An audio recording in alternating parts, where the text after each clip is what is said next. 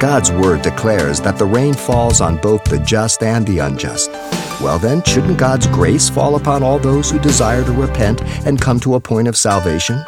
Today, Pastor Xavier explores the Gospel of Luke for the simple truths of the redemption of man. Let's listen. The message of the gospel must be preached to all, knowing God gave his son for all. John 3:16. For the world it's deceitful, it is dishonest to change the word world in John 3:16 to elect. And this is what Calvinists do. He died for the whole world, not for the elect, the way they define it. It's a corruption. Therefore, all have the potential to be saved if he died for all. Therefore, all will have at least one chance to be saved. Otherwise, God can't be good, kind, or holy.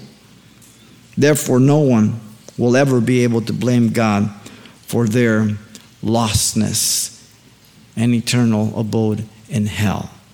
It's either one or the other. Either God is responsible for you ending up in hell, or you are. You don't need to be a theologian.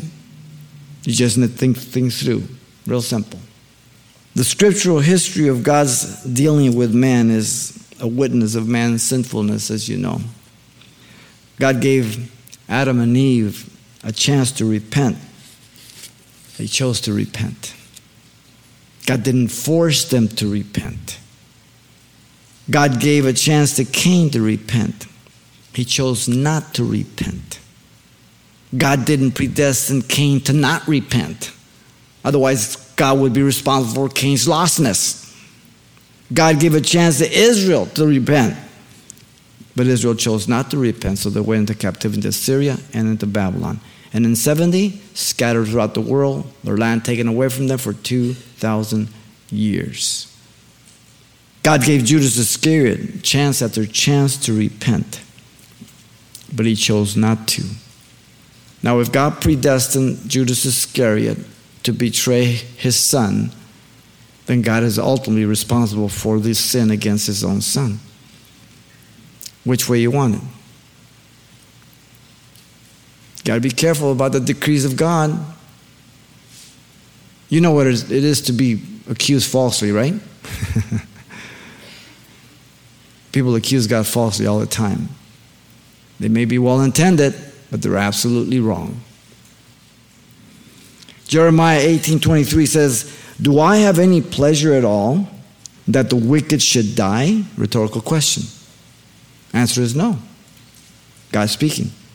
Says the Lord God, and not that he should turn from his ways and live. Now, Calvinists say that God decrees everything, and God decreed those to obey and those to disobey. Wow. Contradicting what God's saying here. Free will a choice. You've been listening to Simple Truths with Pastor Xavier Reese, a daily devotional of the enriching and precious truths found in God's Word. We're glad you've joined us and want to mention that today's message, as always, is available on CD for anyone who gets in touch. To make your request, give us a call at 800 651 8352.